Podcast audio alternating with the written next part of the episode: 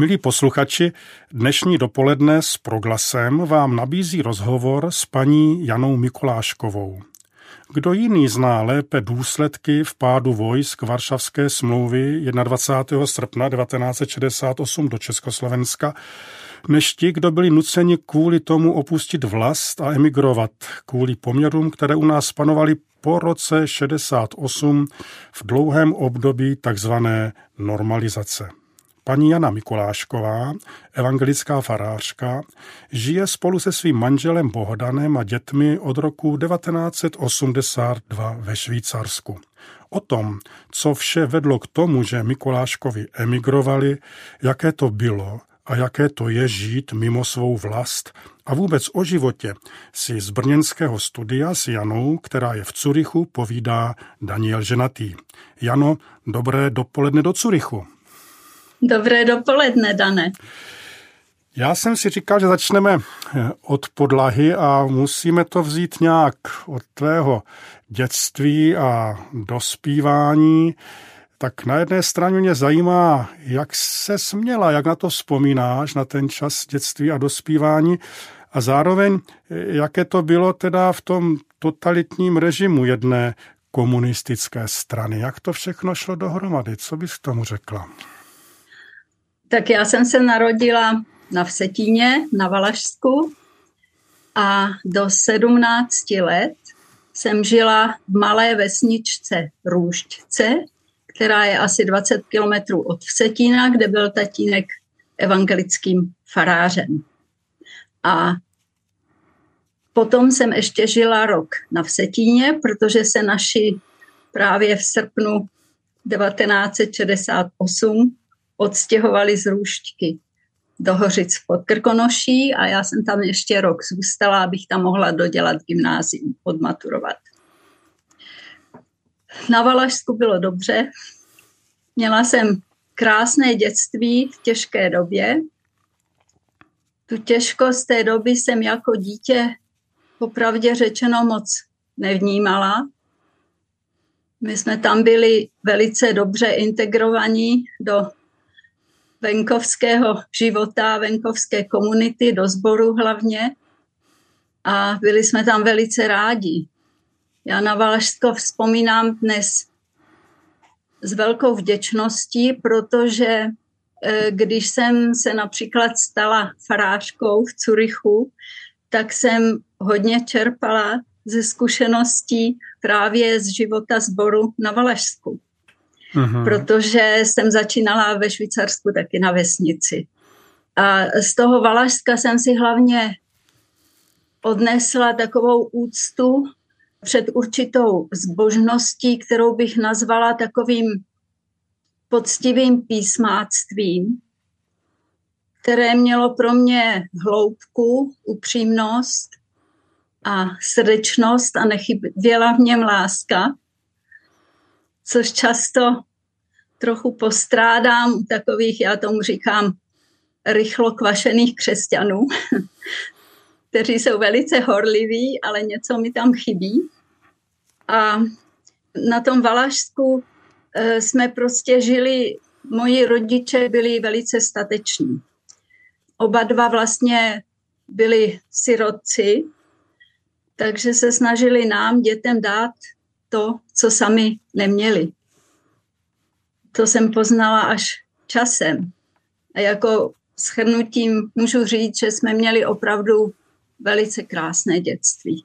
Já taky jsem měl krásné dětství a často se setkám s tím, že se to vlastně mladší generaci, která nepamatuje čas před rokem 89, že se to těžko popisuje, jak je to vůbec možné. Asi podobně, jako by se těžko říkalo dětem z dnešní Severní Koreji nebo Běloruska nebo Číny, že vlastně prožili krásný čas, ale to asi patří k nějakým paradoxům a tajemstvím života, že to vlastně bylo možné. A jak si říkala úvodem, že k nám asi ty informace o tom, co se vlastně děje a v jakém státě žijeme, nějak moc nepronikaly nebo jsme si je nepouštěli k srdci. Tak nějak to asi bylo, viď?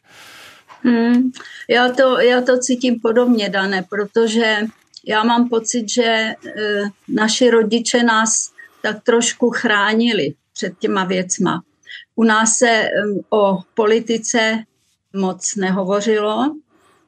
Já jsem vlastně zjistila, až když tatínek zemřel a hrabala jsem se v jeho papírech, že byl v té době na šest let odsouzen za rozkrádání socialistického majetku, což spočívalo v tom, že pomáhal jedné rodině v Růžce, kde eh, otec rodiny byl, když to řeknu slušně, rád si přihnul a co vydělali, oni vypalovali takový ty biblické verše na překlišky a on to jezdil prodávat na Slovensko a cestou domů zase všecko utratil a Měli asi pět dětí, paní byla z toho nešťastná, svěřila se tatínkovi a náš tatínek prostě jí řekl, doneste nějaký ty veršíky na faru, já vám to prodám a peníze vám dám. A to někdo udal.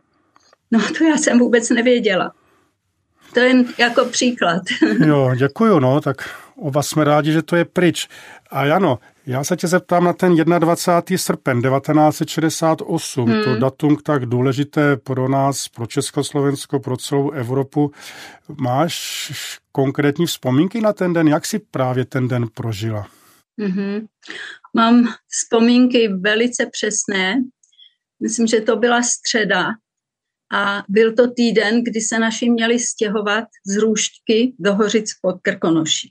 Už měli objednaný stěhovák, všechno bylo zbaleno a e, na závěr pobytu na Valašsku jsme byli v úterý na výletě na Radhošti. A pak se měli naši, nevím už který den, potom nějak se měli stěhovat a já jsem měla se stěhovat s kocourem Míťou na Vsetín ke skalákům, k mý kmotře. A potom výletě jsme si trošku přispali, hlavně mi děti, a když jsem přišla do kuchyně, tak moji rodiče seděli u stolu a plakali a poslouchali rádio. A já jsem si říkala, no nějaká blbá hra z války, proč to posloucháte a proč brečíte přitom? A rodiče mi řekli, to není žádná hra, okupace přišla. Jsou tady tanky. Tak to byl můj zážitek z 21. srpna. No, děkuju. Ach, to by bylo dlouhé vzpomínání, ano. Tak pojďme dál. Ty jsi potom eh, maturovala na Vsetíně asi, víc, až jak ses rozhodla? Proč ses rozhodla studovat teologickou fakultu? Co tě k tomu vedlo? Jako já, když jsem byla na devítiletce, tak jsem vlastně nevěděla, co chci dělat. Tak proto jsem šla na gymnázium a když jsem byla na gymnáziu, když jsem končila, tak jsem taky ještě přesně nevěděla, co chci dělat. A protože mě šly docela dobře jazyky, tak jsem se původně přihlásila na Filozofickou fakultu do Prahy na obor Němčina angličtina, kam jsem se nedostala, protože jsem tak hlavně anglicky neuměla. Do Německa, do NDR jsme už tehdy mohli jezdit. No a když jsem se nedostala na ty jazyky, tak můj obezřetný tatínek rozhodl, že mě pošle eh, do Německa, abych si zlepšila Němčinu a pak ještě do Anglie, to bylo v září 69 a poslal mě do ústavu Friedricha Bodelschwinga v eh, Bétel u Bielefeldu, kde byli nemocní epilepsií hlavně a různě tělesně postižení a když jsem přejela hranice, tak je zavřeli, takže tam jsem byla do Vánoc a do Anglie už jsem se nedostala. Pak jsem pracovala ještě v NDR v postupy mi na jedné evangelické klinice u postižených dětí. No a možná to bylo právě to setkávání se s lidským utrpením a s tou otázkou proč a co s tím, že jsem se, co mě ovlivnilo v mém rozhodnutí přihlásit se na teologickou fakultu. Myslím, že v tom byl taky trošku protest um, proti politické situaci, protože jsem věděla, že um, se to nebude zhora nikomu líbit. A trošku taky osamostatnění se a protest proti rodičům, ty byli z toho úplně šokovaní, protože to nečekali. Tak to zněla krásný vklad před studiem, že jsem mohla být takhle v cizině. Mm-hmm. To vlastně se potom úplně zavřelo někdy krátce 2, 73 a 70 ty možnosti. Takže jak dlouho jsi byla po maturitě v cizině, než nastoupila na fakultu? Kolik let? Rok. Rok. Aha, to všechno stihla za rok. No, v 69. jsem v červnu maturovala v září odjela do západního Německa a v lednu do východního. Pak jsem se vrátila někdy v květnu, udělala státnici z Němčiny a přihlásila jsem se na fakultu. Uh-huh. A co tě na fakultě bavilo? Který předmět nebo která oblast studia ti byla nejbližší? Možná jsi tam přišla s nějakou představou, ono se to pak změnilo. To, jak to bylo? No, tak když jsem tam přišla, tak jsem zjistila, že vlastně asi tak třetina studentů jsou farářský ratolesti, který jsem už částečně znala. Znala jsem i některý profesory, protože tatínek eh, zval na Valašsko profesory, který znal na různé přednášky, takže to bylo už pro mě takový jako plus. Ale musím se přiznat, že na začátku toho studia, to bylo v roce 70, eh, že víc než se studovalo, se psaly různé rezoluce a protestovali se a hádali jsme se s profesorama. Takže to mám pocit, že to studium přišlo trošku zkrátka, ale co mě bavilo, byl hlavně starý zákon a dějiny. Možná pro ty, kdo tu dobu nepamatují, když si řekla, že se se hádali s profesory, o co šlo? Co byl předmětem hmm. toho sporu?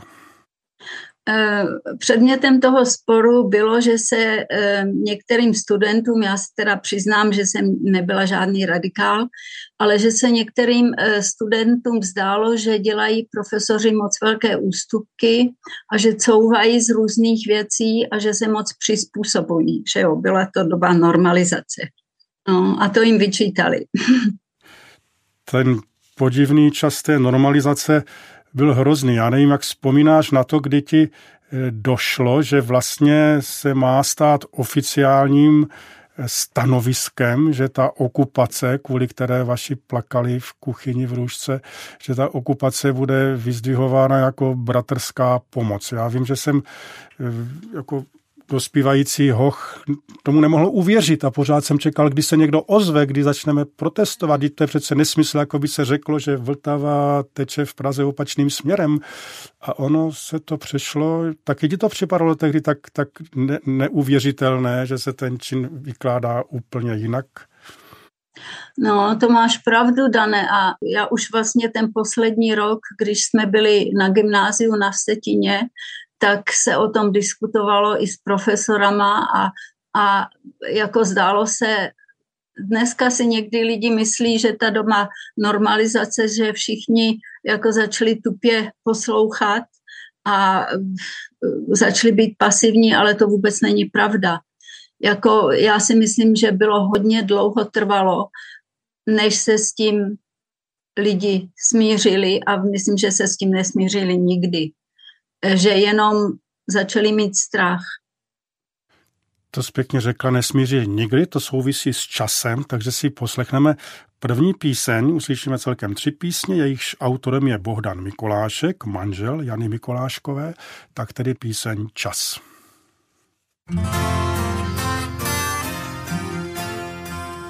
Jednou slunce pálí a jindy pálí mráz Jednou jste se smáli a jindy plakali zas.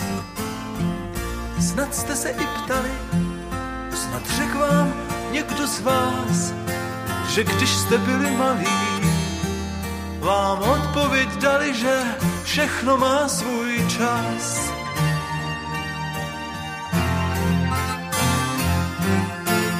Jednou je strom plnej poupat a knihy plný věd a jindy tě horko skoupá a hned potom přijde led.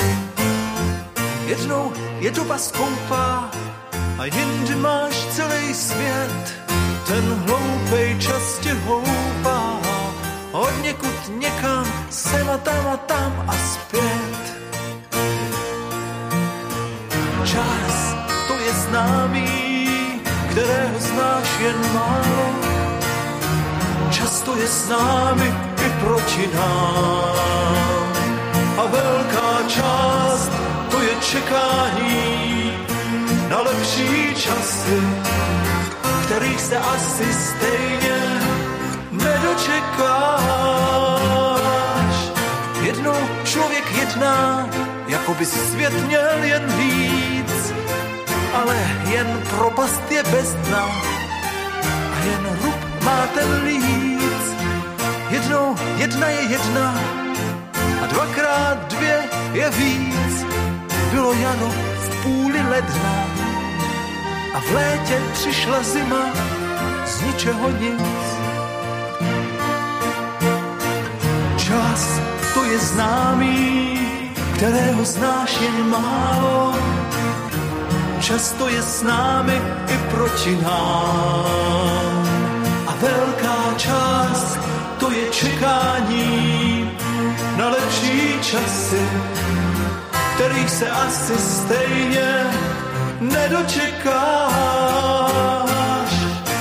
Jednou člověk jedná, jako by svět měl jen víc.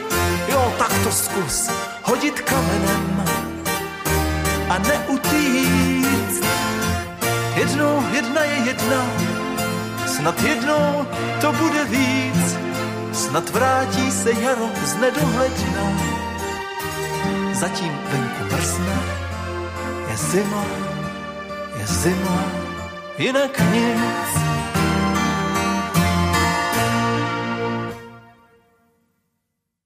Posloucháte dopoledne s proglasem. Z brněnského studia si s paní farářkou Janou Mikoláškovou v Curychu povídá Daniel Ženatý o tom, jak 21. srpen 1968 ovlivnil život paní farářky a její rodiny.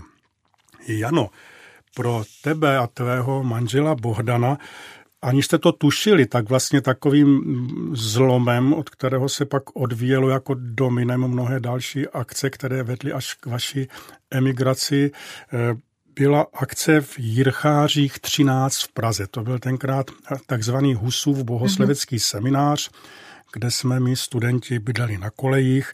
Bylo to místo, které žilo, kypělo různými vztahy, rozhovory, a ten večer Bohdan zpíval svou píseň Ticho, která byla vlastně taky reakcí na 21. srpen a potom na čin Jana Palacha. Tu píseň uslyšíme na závěr. To byl tedy rok 1972. Co se to tenkrát v těch Jirchářích přihodilo? Eh, v Jirchářích se měl konat večer eh, se Spiritual Quintetem, jejich koncert. A já jsem v tehdejší době, to byl leden 71 a Bohdan e, přišel v poledne, jako občas chodíval e, na, v polední dobu do jídelny a já jsem tam ani ještě nebyla, takže se bavil s kolegama a byl tam mezi nimi jeden už vlastně farář a tehdy už bez souhlasu a ten Bohdana pozval, že večer bude zpívat v semináři Spiritual Quintet a že by mohl přijít a zaspívat ticho o Palachovi. No a chtěla bych podotknout, že my jsme s Bohdanem tehdy chodili, jak se říká, asi dva měsíce teprve. Já jsem o tom pozvání vlastně vůbec nevěděla, ale Bohdan mi to pak řekl a večer přišel a e, domluvil se s panem Tichotou, že teda vystoupí jako jejich host a že tam tohle zaspívá. No a bylo to vlastně už v době, eh, kdy fakulta byla ostře sledovaná, kdy už rok předtím vlastně došlo k jednomu velkému průšvihu a to bylo to, že jeden ze studentů eh, sundal sovětskou vlajku z budovy semináře 25. února. 25. února to byl výročí komunistického puče. 48. Ano, tak to bylo, na, na mhm. tohle byly vyvěšeny vlajky a on prostě sundal a byl to veliký průšvih a pak byla fakulta ještě víc ostřeji sledovaná a prostě byla pod velikým tlakem, jak jsme se zpětně dověděli, jednalo se i dokonce o zrušení, zavření fakulty nebo spojení s fakultou husickou.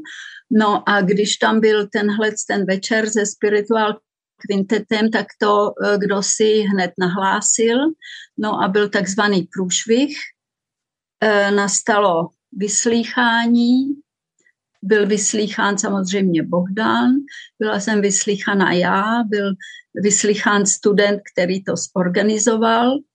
No a výsledek byl ten, že byl Bohdan okamžitě e, zakázán. E, mě fakulta řekla, že e, by se mohla pokusit mě zachránit, když bych se písemně distancovala od Bohdana a od tého písně, což jsem písemně odmítla. Takže mě bylo sděleno, že nemohou pro mě nic udělat a že budu vyloučena na rok ze studia a že se mohu pokusit přihlásit k dalšímu studiu po roce po předložení pozitivního hodnocení zaměstnavatele. Uh. Tak to byla ta akce. Tak možná já jsem tam asi vyčetl to datum špatně z nějakého článku na internetu, takže to bylo, to bylo v lednu 71, jo? Říkala jsi to správně. Leden 70. Já jsem se spletla, ne ty dané, 72 to Tak, bylo. dobrý, tak kdyby to někdo poslouchala, sloužilo to jako... Omlouvám se, jako, omlouvám se. Jako archivní podklad pro někoho. No, tak ne, jo, ty jsi tak, to řekl dobře. Tak děkuju. tak, no a e, asi pro toho, kdo to nezažil, teďka nastává taková jako dramatická doba. Bylo to 72 a vy jste emigrovali 82, 10 let. Takže něco mm-hmm. se mhm. spustilo a teďka jak to zlo tak působilo? Postupně se drolilo, tak jako omotávalo vás, nebo co, co, co se dělo v těch deseti letech, že nakonec to vyústilo v tu emigraci? No, um, tehdy vlastně to moje vyloučení a ten Bohdanův zákaz, tak to vlastně eh, byl pokus uh, fakulty um, jako předhodit, předhodit Vlkově nějaký oběti a um, jako vypadalo to, že tím se věc vyřídí. Já jsem pak hledala místo, Dlouho jsem nic nemohla najít, hledala jsem v mě blízkém zdravotnictví, ale většinou, když se dozvěděli, odkud přicházím a proč, tak místo nebylo. Až nakonec jeden známý evangelík, lékař, mě sehnal místo uklizečky na um, druhé interní klinice na Karláku u profesora Pacovského. Um, no a tam jsem nastoupila, Bohdan nastoupil jako dělník, do jedné továrny taky za trest a jako měl naprostý zákaz vystupování.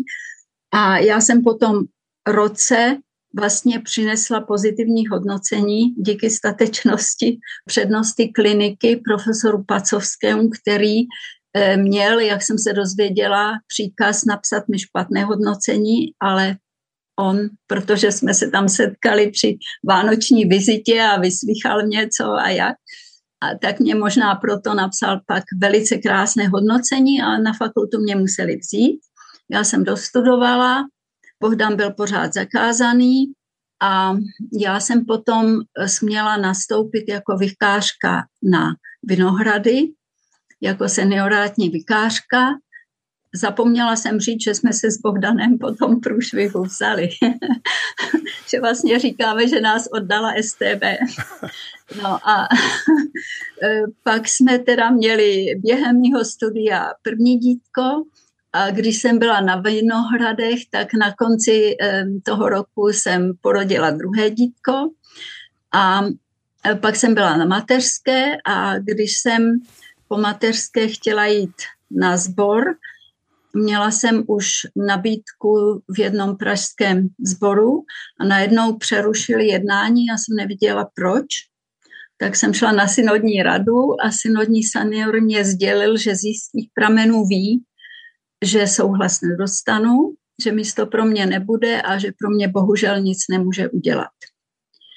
A v té době dostal Bohdan obnovení zákazu a tak jsme zkrátka se rozhodli, ne, že bychom museli, ale rozhodli jsme se k emigraci. Mm-hmm. Já možná jenom uh, upřesním, aby se to lépe poslouchalo, už mluvíš Jana o zborech a o synodní radě, tak se jedná o Českobratrskou církev Aha. evangelickou, abychom věděli, na koho to platí. Uh, no a jaké to bylo, prosím tě, když ti takhle nejvyšší představitel církve řekl, že s tebou nepočítá, tak on se to takhle snadno řekne, hu, ale co je mm. zatím schováno všeho, emocí a pocitů? No, jako já musím říct, Dané, že i ten e, vyhazov z fakulty a tohle sdělení, že jsem nebrala osobně, ani jsem ten okamžik jsem nezlobila ani na ty profesory, ani na toho synodního seniora, protože jsem věděla, že vlastně je to dobou, a že ta církev evangelická je jinak velice statečná. A tak jsem to brala jako, jako prostě takovou oběť době a nějak jako jsem to přijala bez záště, se zklamáním samozřejmě, protože jsem eh, se na sbor těšila, ale ne, že bych to brala jako, že bych to někomu vyčítala. Uh, tak možná bude čas na druhou píseň Ty a já. Bohdan Mikolášek. Láska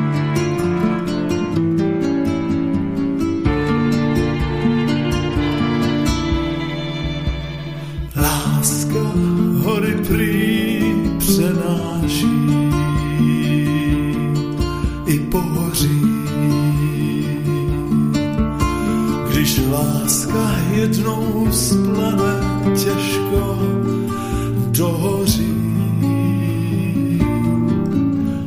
Jednou jiskří a jindy doutná, zvony dozní, pak loutna tiše hovoří. To láska hory prý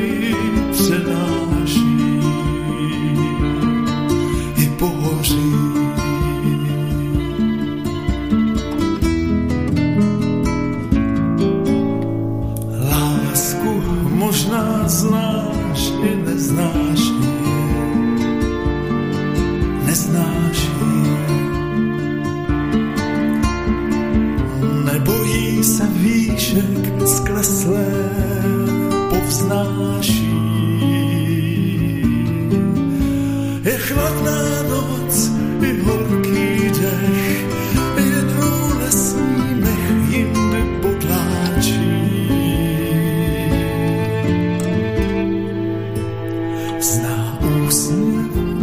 slzy rozmáčí.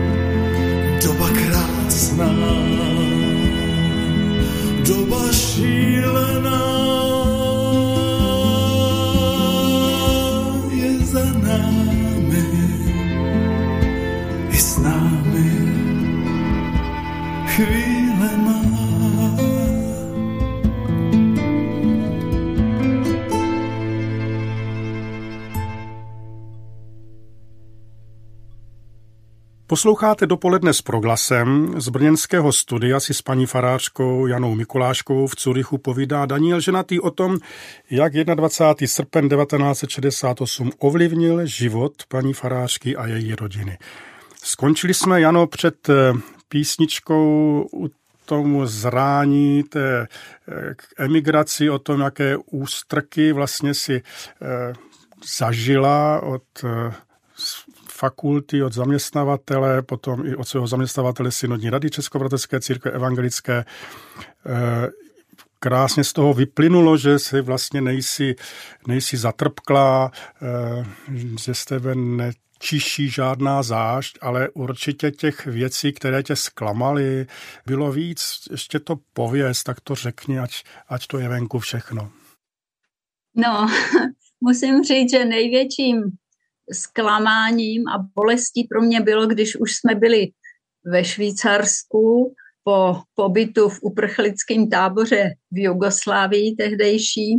A když jsem dostala místo a měla jsem z toho ohromnou radost, um, tak jsem napsala okamžitě do Prahy na synodní radu, synodnímu seniorovi, že mu s radostí sdělují, že jsem se stala farářkou ve Švýcarsku a ať pozdravuje prostě v Česku, že z toho mám radost, že přece jenom jsem farářkou.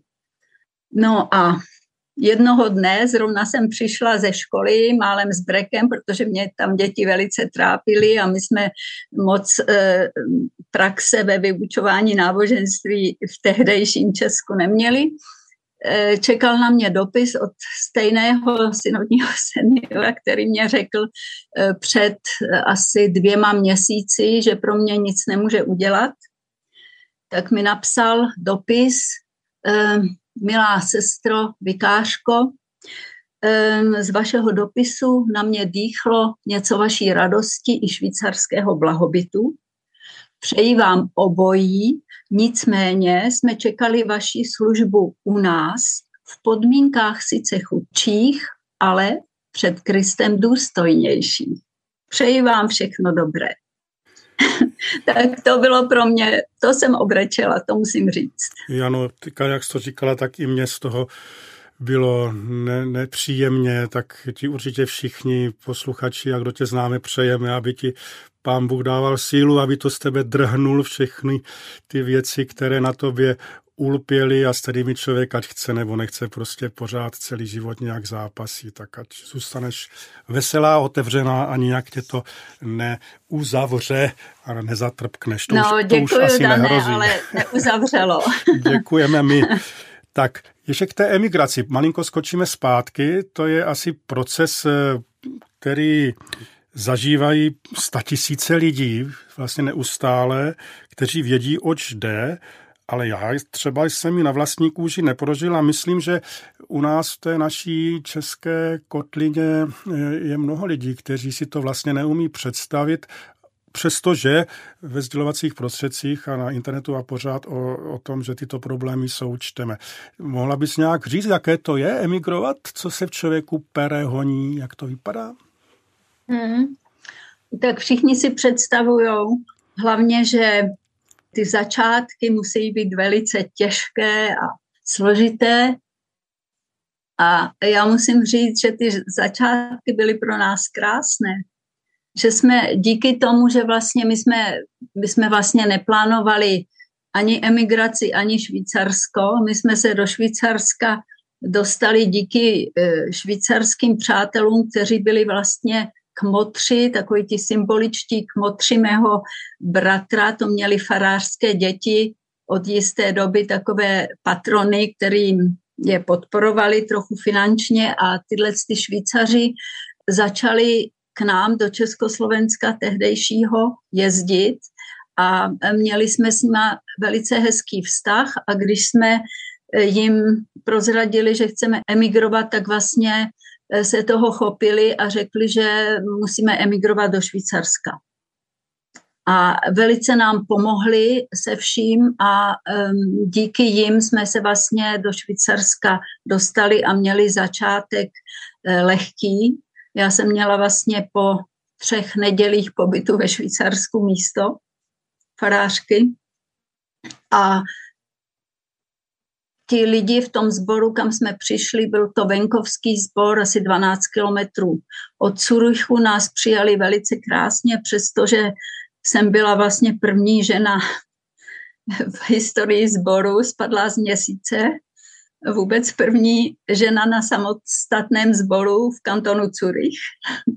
To bylo až vlastně od roku 82 možné. A původně jsme tam byli jakoby na zástup. Já jsem nastoupila 1. srpna 82 a měli jsme tam být do Velikonoc a měli od Velikonoc měli vyhlédnutého nějakého kandidáta. No a když jsme tam byli vlastně pár měsíců, někdy na podzim, přišel za mnou kurátor a říkal, kdybyste chtěli zůstat, my jsme spokojeni, tak my bychom tomu jiným odřekli. Takže to byly začátky, no. A Bohdan teda zůstal doma jinak bych vůbec tam tu farářku nemohla začít dělat. A uh, ujal se vlastně dětí a práce v domácnosti a tak, ale ještě bych se vrátila k tomu, e, že vlastně nám e, nejen ta švýcarská rodina pomohla v získání azylu, ale taky se zasloužil Sváťa Karásek, Eh, který, když nám na začátku vlastně odmítli, ještě když jsme byli v Jugoslávii, tak nám eh, zamítli eh, tu naši žádost. A ti naši přátelé se obrátili na Sváťu a na profesora Lochmana a ti vlastně naše výpovědi potvrdili a Sváťa dokonce přiložil nějaký článek z nějakého církevního časopisu švýcarského, kde ten náš případ byl popisován. Mm-hmm. Tak to se pěkně poslouchá, že přece jenom ty začátky jste měli takové, že, jste to, že to bylo příjemné eh, a teď, když člověk přijde na neznámé místo do cizí země, mluví jinou mateřštinou, tak většinou se vyskytnou nějaké zádrhele. Jak jsi to zvládala třeba tady po, té, po této stránce? Tak jazykově si vybavená byla, ale přece jenom je něco jiného eh, mluvit jaksi rekreačně a potom, potom úředně a v zaměstnání a byly tam nějaké příběhy, které by třeba nás mohly pobavit, nebo něco takového, co, co se či povedlo, či nepovedlo? No, tak já jsem měla velikou výhodu, že vlastně eh, jsem eh, vyrostla na faře a Bohdan taky, takže my jsme jako ten eh, farářský provoz znali z Česka, ale jako konkrétně se ty úkony bohoslužby a konfirmandi a já nevím, staršovstvo se moc neliší. A vlastně ve Švýcarsku, přestože lidi mezi sebou mluví švýcarsky, tak v kostele a ve škole se mluví Hochdeutsch a to jsem jakž takž ovládala, ale musím říct, že vlastně eh, jednou jsem to dokonce slyšela, že to říkal v nějakém interview i Sváťa Karásek, když ty lidi zjistějí, že to člověk myslí vážně a že je má rád, tak uh, odpustěj i všelijaký chyby v řeči my jsme třeba, když se ptáš po nějakým příběhu, tak v tom sboru v Otlfingen, kde jsme začínali, byl na zdi biblický verš Pojďte ke mně všichni, kteří pracujete a obtížení jste, dám vám odpočinutí. A v Němčině to obtížení, pro to obtížení je slovo mühselig. A já jsem to vyslovila mühselig. Myzelik znamená myší. Takže se v kostele všichni, já jsem to měla při svým prvním kázání, jsem jim chtěla udělat radost a zahájila jsem bohoslužby jako introintivné veršem a kostel se začal chechtat. Takže to byl jeden příklad. No. A pak nám jedna paní mě při vycházení, to byl taky dobrý for, mě řekla, paní farářko, vy mluvíte tak krásně hochdojč, jako mluvil náš pán Ježíš. Protože jo. pro ně je Němčina prostě biblická řeč. Mm-hmm. No a tak takových případů bylo víc. A ještě s nějakými předsudky přivandrovalci z východu, co nám tady budou povídat, nebo něco, nebo představa, že u nás tady žijeme na stromech, když to přeženu, to jste se potkali, nebo ani ne? tak řeknu dva případy. Asi po roce působení v Otlfingen mě řekla, když jsme diskutovali v takovém kruhu jako, jako třeba biblická, to byl, nebo jako e, třicátníci, tak se mě zeptala jedna paní, a paní farářko, jak je to u vás v Turecku? jo, takže pojem Česko-Turecko, všecko jeden pytel. No a například, když jsem se hlásila do Curychu a pozvali mě před tu volební komisi k rozhovoru, tak jeden starší mě dal tuto otázku. A e, paní farářko, jaký je vztah, váš vztah ke švýcarské armádě? Já jsem dvakrát polkla a řekla jsem si tak, a teď jim to řeknu, protože když se budu vykroucet, tak mě to nebude sedět, tak jsem říkala, víte, já když vidím jakoukoliv uniformu, tak se mě udělá špatně. A nastalo hluboké ticho. A můj kolega, který mě tam chtěl, to bylo farářské místo, kde jsme byli ve dvou, tak začal horem pádem vysvětlovat, víte, ona je z toho totalitního systému a tam je to všecko jinak, protože mě tam chtěl do toho sboru. A jak to dopadlo? Tady eh, tvá odpověď nakonec zavřela ti dveře do toho zboru, nebo si přesto byla úspěšná? Ne, ne, ne. Dostala jsem se tam, byla jsem na to hrdá, protože eh, to bylo první místo v mém životě, kam jsem se hlásila které jsem si vybrala sama a kam jsem se dostala. Akorát byl pro mě problém, protože to bylo vlastně ten proces toho zajímání se nastal vlastně někdy na jaře v roce 89 a já jsem eh, pak přišel převrat, jo. A já už jsem byla čerstvě zvolená do toho sboru v Curychu a teď jsem nevěděla, co mám dělat. Uh-huh. Takže když jsem byla poprvé v roce 90 v únoru v Praze, tak první moje cesta byla na synodní radu, kde už byl nový synodní senior. A tomu jsem řekla, že prostě mám veliké dilema, že nevím, co mám dělat. A on mi řekl, byl velice milý na mě a řekl mě, sestro, jestli nám chcete pomáhat, tak nám možná pomůžete v téhle době více Švýcarska, než když přijdete hned do Prahy. Tak jsem byla velice ráda a velice se mi ulehčilo. Děkujeme, Janě, a bude chvíle pro třetí píseň Ticho.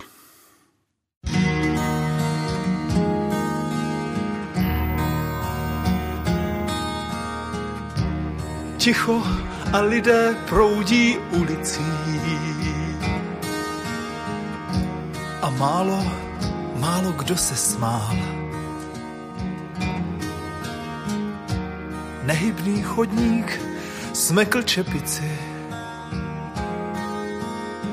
a ticho spěchá, spěchá dál.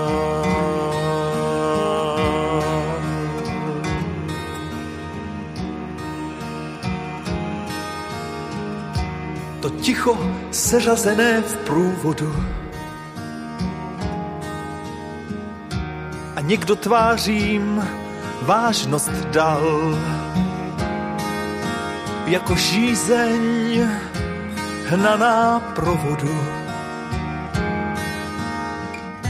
To ticho spěchá, spěchá dál.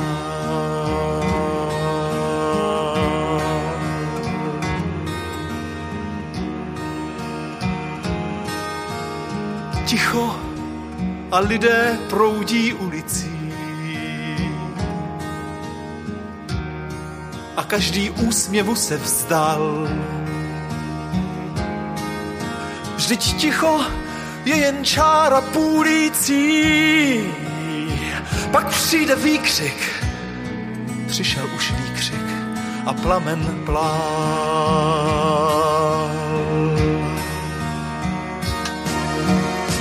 Oheň, světlo, dým a krátký život s ním hořeli dlouho a hořet budou dál. Plamen cizích vin a já dobře vím, jako vy, tu zprávu. Zemřel živý člověk a mrtví zůstali žít.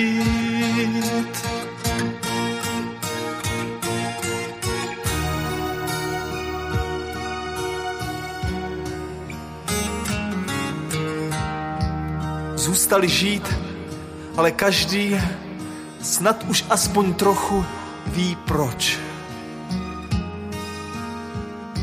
Proč každý, kdo ležel, vstal. Ale já, já, já se ptám také proč. Proč jen ten oheň tolik stál?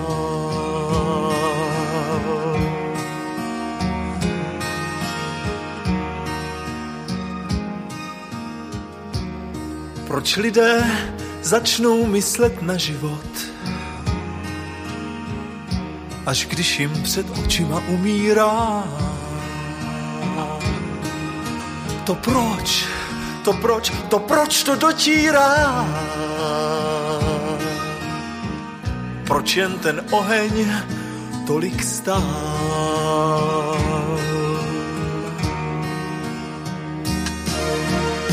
Oheň, světlo, dým a krátký život s ním hořeli dlouho a hořet budou dál. Plamen cizích vin a já dobře vím, jako vy, tu zprávu. Zemřel živý člověk a mrtví zůstali žít.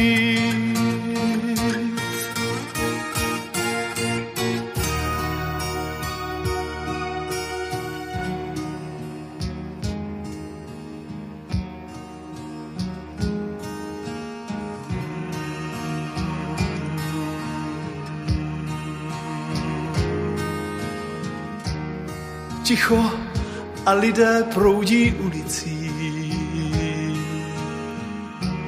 Na Václavském náměstí si každý kousek toho ticha vzal. A Národní muzeum s očima vypálenýma municí vidí, jak ticho spěchá dál.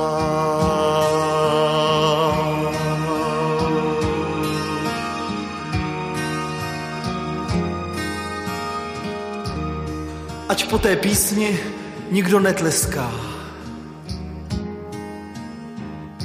Ať každý v klidu to své ticho zatráví. To ticho, to ticho tiše mluvící. Ať tiše dál vypráví.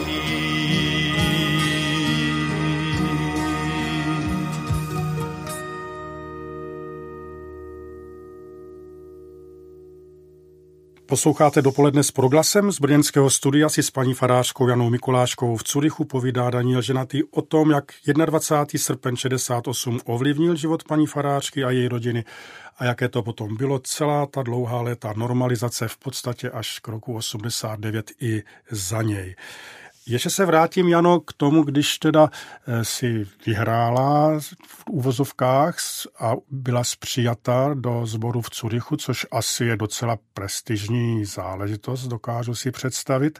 Jak reagovali na tvá kázání? Přece jenom, ať chceš nebo nechceš, tak to, co myslíš, to, jak jsi byla vychována, to, co jsi zažila eh, na Valašsku v Růžce, jak si chápala a slyšela svého tatínka a všechny profesory na fakultě v Praze, to nějak prostě prosákne do myšlení i do řeči, i do toho, co mluvíme, jak jednáme.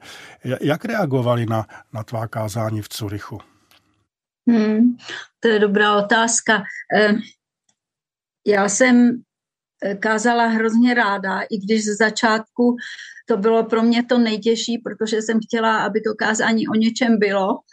Takže jsem často psala do noci, v sobotu do jedny a pak mě to ještě Bohdan přepisoval na stroji, protože jsem neuměla. Kázání vlastně vedle pastýřské péče patřilo k tomu, co jsem dělala úplně nejradši. No a díky tomu, že jsem vyrostla na faře a na Valašsku mezi písmáky a že jsme měli na fakultě velice dobrou biblickou teologii, eh, tak jsem měla z čeho čerpat. Kázala jsem velice ráda takovou jednu perličku, to bylo v Curychu, kde po kázání, po bohoslužbách při vycházení mě jedna sestra řekla, paní farářko, my jsme si vždycky přáli eh, věřící farářku. A teď vás tu máme. A já jsem byla z toho skoprně, já jsem říkala, jsem si říkala, co, co to znamená, co pak farář nemusí být věřící. A tak jsem se na to zeptala, co tím míní a ona mě pak říkala, no víte, tady je taková tendence v poslední době, že ty faráři kážou třeba na nějaký citát nebo na něco z literatury a jako biblic, kázání na biblický text už není vždycky a u všech tak in. Takže my máme radost, že nám kážete na Bibli. vlastně já jsem měla velikou výhodu, eh, že mám za manžela Bohdana, písničkáře, muzikanta, a Bohdan byl schopný třeba jako na text toho mého kázání složit písničku, a kterou tam pak zaspíval v těch bohoslužbách, nebo ji zaspívali konfirmandi nebo někdo a e, že vlastně e, to ty lidi velice ocenili. Od roku 2014, jestli mám dobře ty informace, se vlastně vracíte do Čech a teď žijete střídavě ve Švýcarsku, střídavě v Čechách. E, když bys porovnala rok 1982 a rok 2014, když by se takhle vrátila do své rodné země, co se změnilo nejvíc? Co ti jako trkne do očí, že je jinak, než bylo? No, my se vlastně vracíme od, já od roku 90, Bohdan od roku 89, kdy už v prosinci se vydal na barikády a jsme v Česku hodně a jako zdá se nám, že se tam ve srovnání s tím, jak jsme se měli my, že se tam mají lidi velice dobře, že třeba v Praze se krásně opravili ty staré památky, ale trošku se nám zdá, že přesto, že vlastně zmizel ten tlak a že se lidi mají eh, materiálně, bych řekla, velice dobře, asi ne všichni, ale většina, takže mm, chybí trošku víc spokojenosti a že se nám zdá, že asi je na co, ale že lidi jako hodně, eh, že se vždycky pro něco natchnou a pak to nadšení zase utuchne. To bylo třeba při posledních volbách. Eh, no a to nás trošku mrzí, protože se mně zdá, že že Češi mají navíc a ve srovnání eh, se Švýcarama, že mají spoustu, přestože zažili v historii takových těžkých a obtížných období, že jim nezmizelo nadšení, eh, schopnost natchnout se a boj za pravdu a že by, že by se to nemělo ztratit. Pomalu se blížíme k závěru. Co bys vzkázala lidem u nás v České republice, tak eh, ty jsi to dílem řekla, ale třeba ještě bys něco k tomu dodala. Tak si představ, že můžeš oslovit u nás lidi ze svou zkušeností. Co bys nám řekla? Aby nestratili svoji schopnost pro nadšení a fantazii, pro humor a aby se nebáli. Krásné. Moc děkujeme, že jsi na nás našla čas. Přejeme tobě, Bohdanovi, celé tvé rodině vše dobré a pokoj od Pána Boha. Tak mějte se tam pěkně, pozdravuj Bohdana, ahoj. Ahoj Dané, moc děkuji za pozvání, kterého si velice vážím. Pozdravuju taky všechny posluchače a mějte se tam s Pánem Bohem. Děkujeme. Vše dobré přeje i vám, milí posluchači, Daniel Ženatý. Naschledanou.